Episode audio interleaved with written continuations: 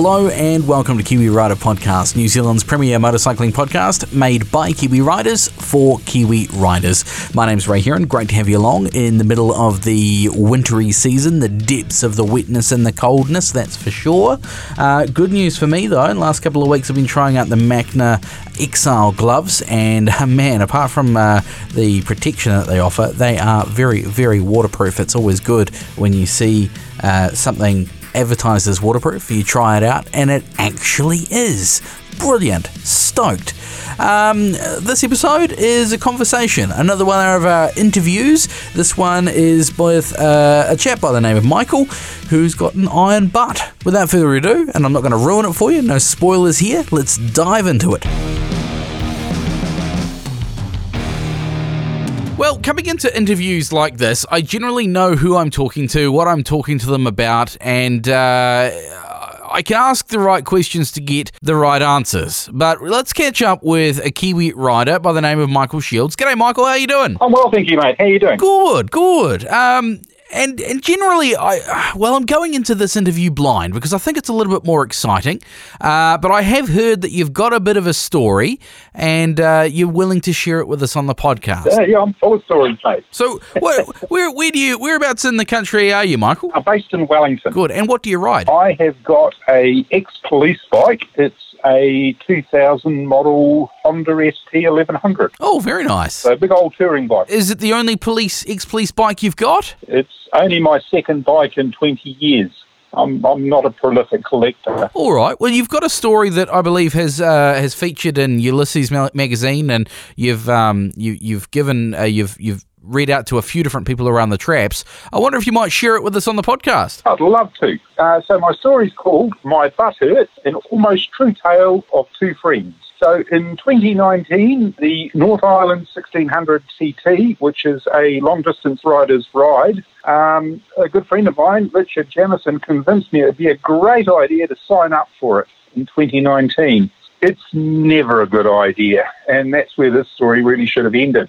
I was pretty keen to try the 800. You know, 800 k's in 12 hours sounded doable, but 1,600 kilometres in 24 hours of non-stop riding hell. Yeah. Anyway, preparation for getting a 20-year-old ex-police bike ready to boogie for 24 hours non-stop.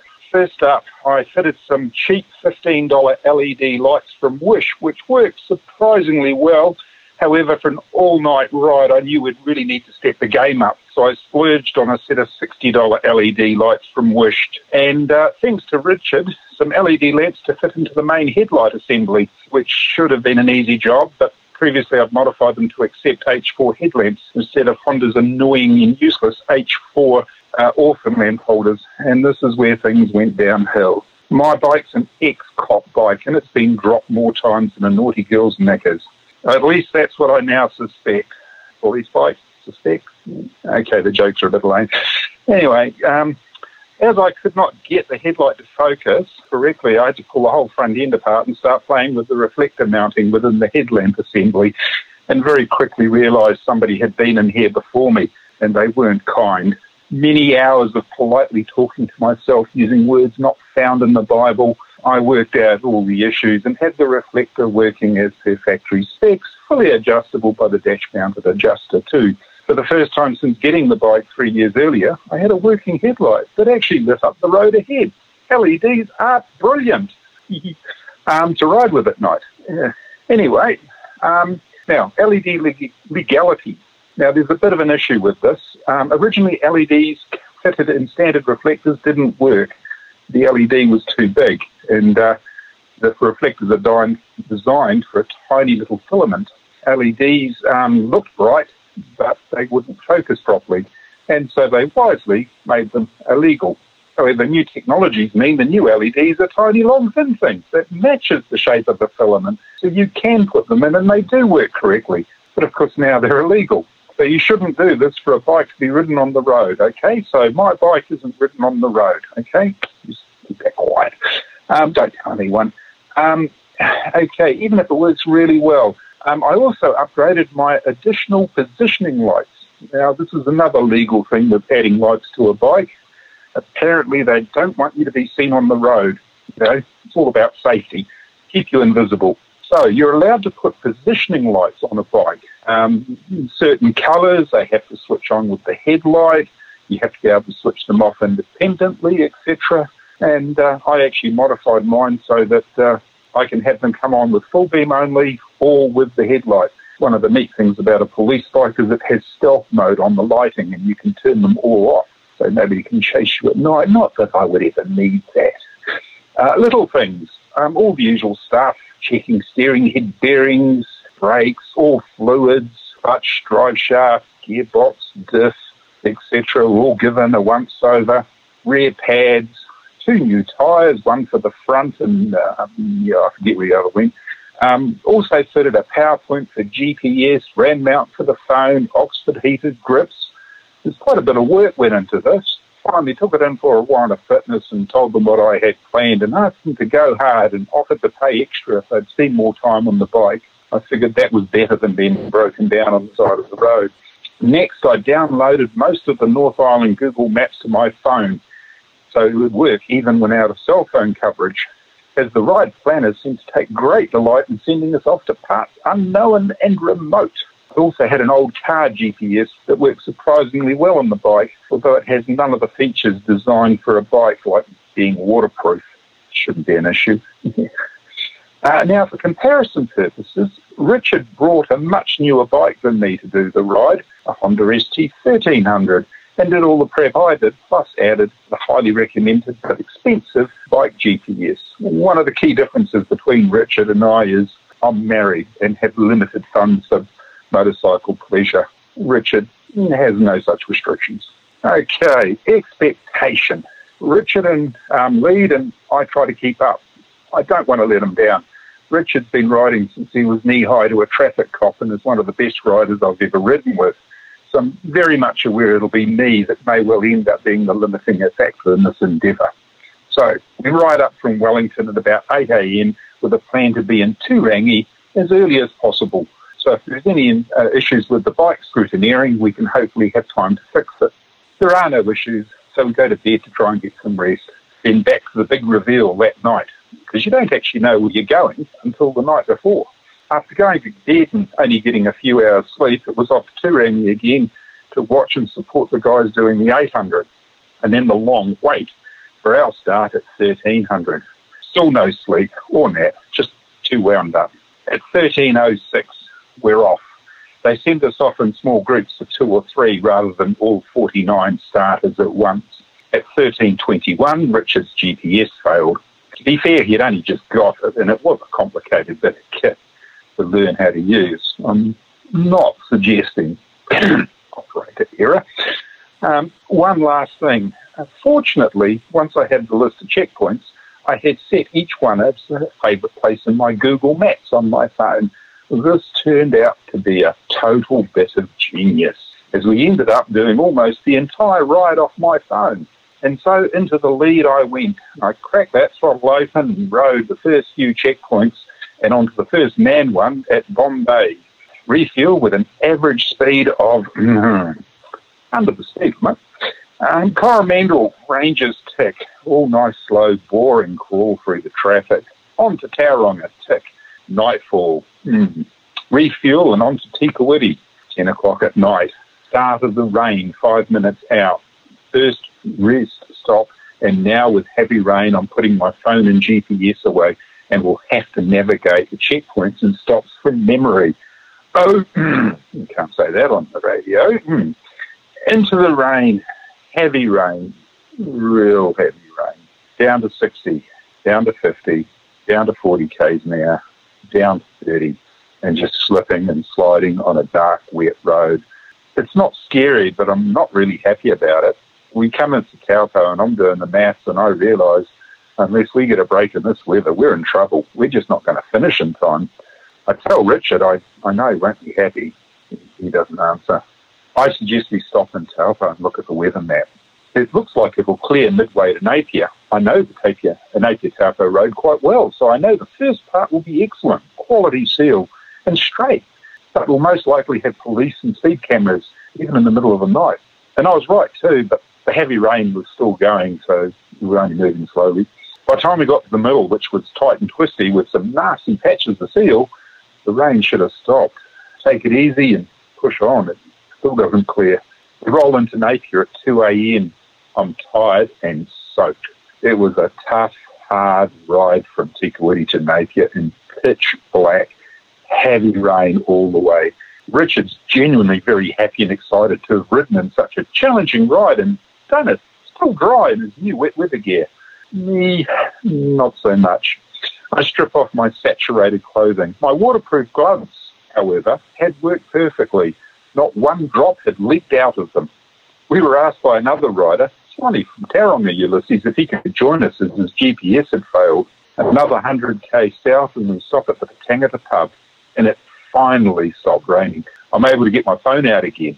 My visor pin lock had failed, riding there blind, take the inner pin lock off the visor, I can't get my helmet done up.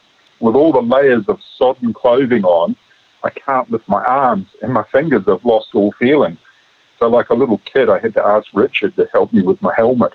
Um, we ride till dawn, and a checkpoint at Shannon with Richard taking the lead over the Pakua track. I tell the others I need a drink and a, uh, and a break. Everyone agrees. So Bulls McDonald's and time for a rest. On to Taihape. Last man checkpoint and only 300 Ks to go. Four and a half hours to get it done. Forgotten highway. The road is bad, slips, potholes, you name it. Not sure how far the checkpoint is. Um, as the ride guide was from Wanganui, not Taihape, but late road closures forced a change. My phone's playing up after being soaked. Um, we decided to ride on, stuff it, and hoping we haven't ridden past it. Found it. One to go and home, and we missed it. I'm now low on fuel. Top up from reserve cans and push on. But on the narrow road, we caught up to a New Zealand army tank, a personnel carrier thing. And he was going for it. But on a narrow road, we couldn't get past. Richard nearly gets run off the road trying to. Anyway, we're past him, and the last checkpoint, we look at our finish line. Google has us one hour and 38 minutes from finish, we've only got one hour and 20 minutes to do it in. Time to ride and ride hard. We might not see, but we've got to push on. Good thing Google Maps is super generous on the time, though. I see Richard dropping back further and further and uh, I get worried. Finally, nearing the end of a long straight, I can't see him at all. Our comms had failed early in the hours of the morning, so I stop and wait for him. There's nowhere to safely stop. So I turned down a side road thinking, you turn and wait on the side of the road. This was nearly my undoing. It's once on the side road, I couldn't turn around. I nearly dropped the bike, and I now know I'm feeling the effects of tiredness. I slowly make it back to the main road, but now I don't know if Richard's passed me or was still coming. I'm feeling a bit confused and tired. I wait a few minutes and think I really need to get going or I'm going to finish miss the finish. Only 15 k's to go. 12:45, 15 minutes to go, and I'm the 21st rider out of 49 to finish, and the last. Richard's there waiting for me, wondering what had happened. So we ended up doing 1,690 kilometres in 23 hours and 45 minutes. The bike never missed a beat, and I know I never would have done it without Richard. Cheers, sorry. As a first timer, I'm very proud of myself. Apparently, very few first timers ever finish first time out. And given the conditions with the heavy rain for a good chunk of the ride, it's no wonder half the field pulled out. Prologue. We rode to Wellington earlier the next day, but my ears are burning. They'd been folded over and crushed the night before when we'd stopped at the Tangata pub, and I hadn't realised until too late. Now, wearing the helmet is hell. They're actually bleeding. Richard knows some stuff about women used to take pain away from sore high heels. I didn't ask him how he knows. Anyway, it works a bit, and I get home by lunchtime. Total distance for the weekend was 2,500 kilometres, and the bike never missed a beat, even in the rain. A few weeks later, a speeding ticket don't know how that happened. Arrived in the mail. 61 kilometres in a 50k zone. Camera is in the middle of nowhere. And while I had slowed down from 100, obviously I didn't slow down quick enough. Gosh darn it, and more words not found in the Bible. A few weeks later, I'm out practicing emergency stops and blow our front fork seals. If I was lucky that didn't happen on the ride. Would I do it again? With Richard, definitely, but less rain, please.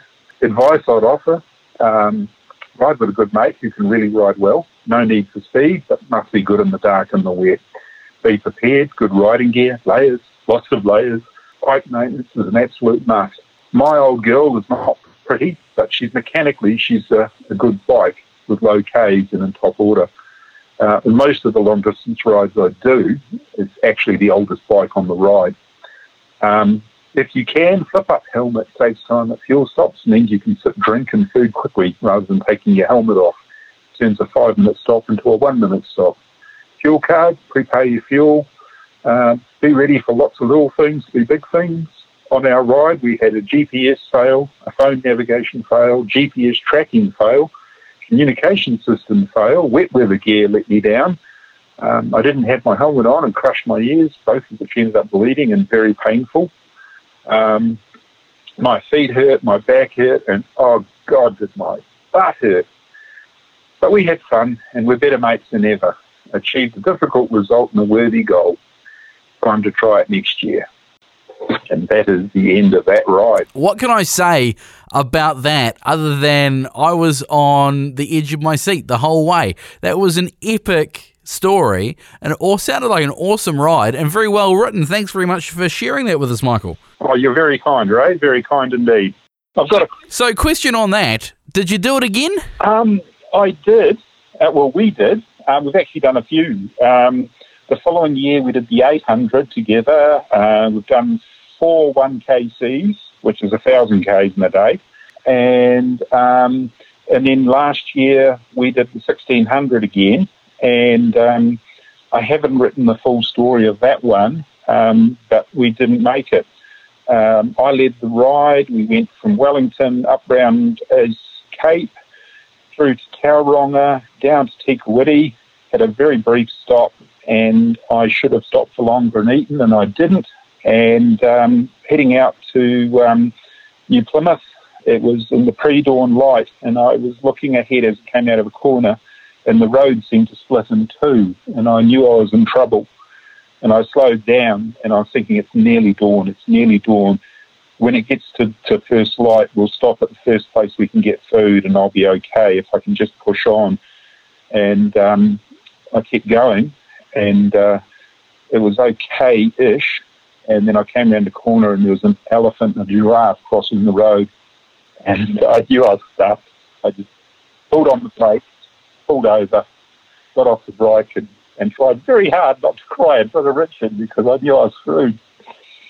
And that was the end of that ride. So we um, we, had a little break, uh, had a drink from the bike, and then um, pushed on to a cafe and slept on a park bench for a couple of hours.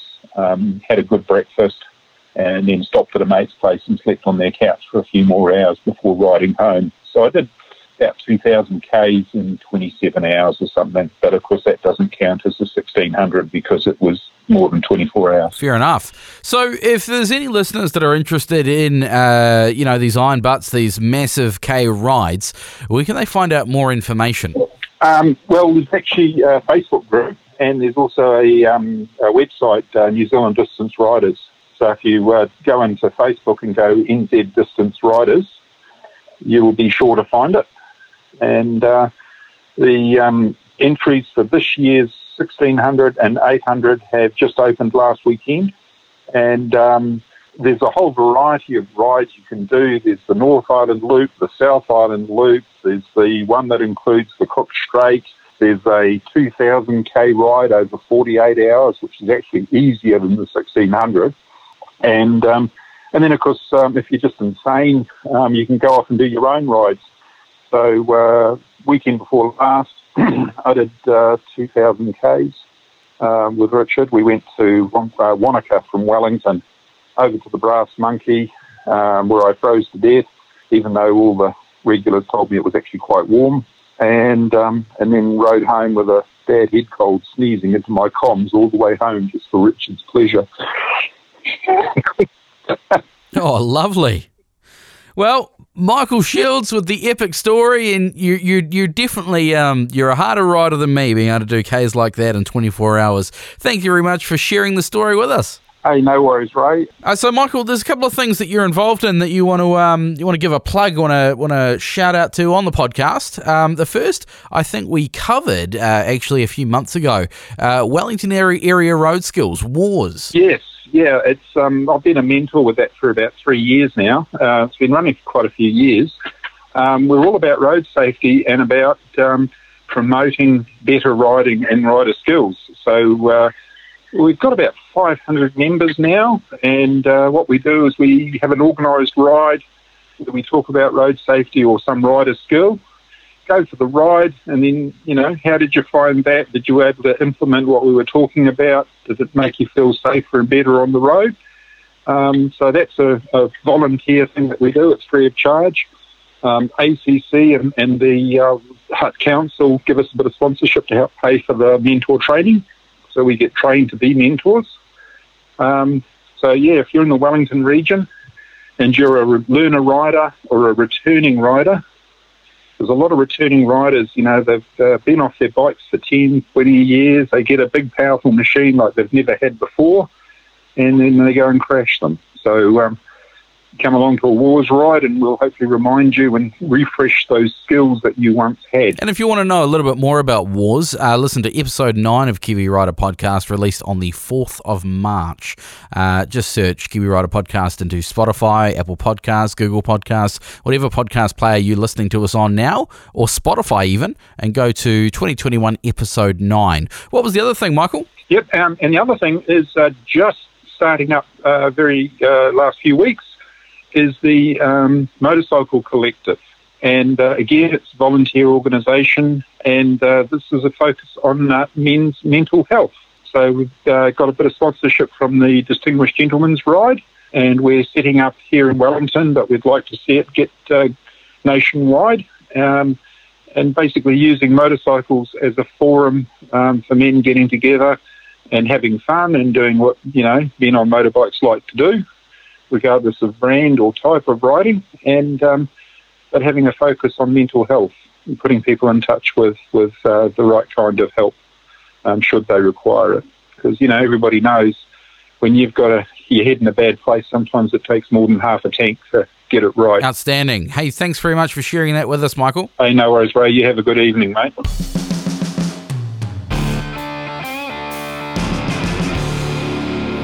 And there you go. Thanks very much, Michael, for sharing your story with us. If you've got a story, I know you do because everyone's got one. I'd love to have a chat with you.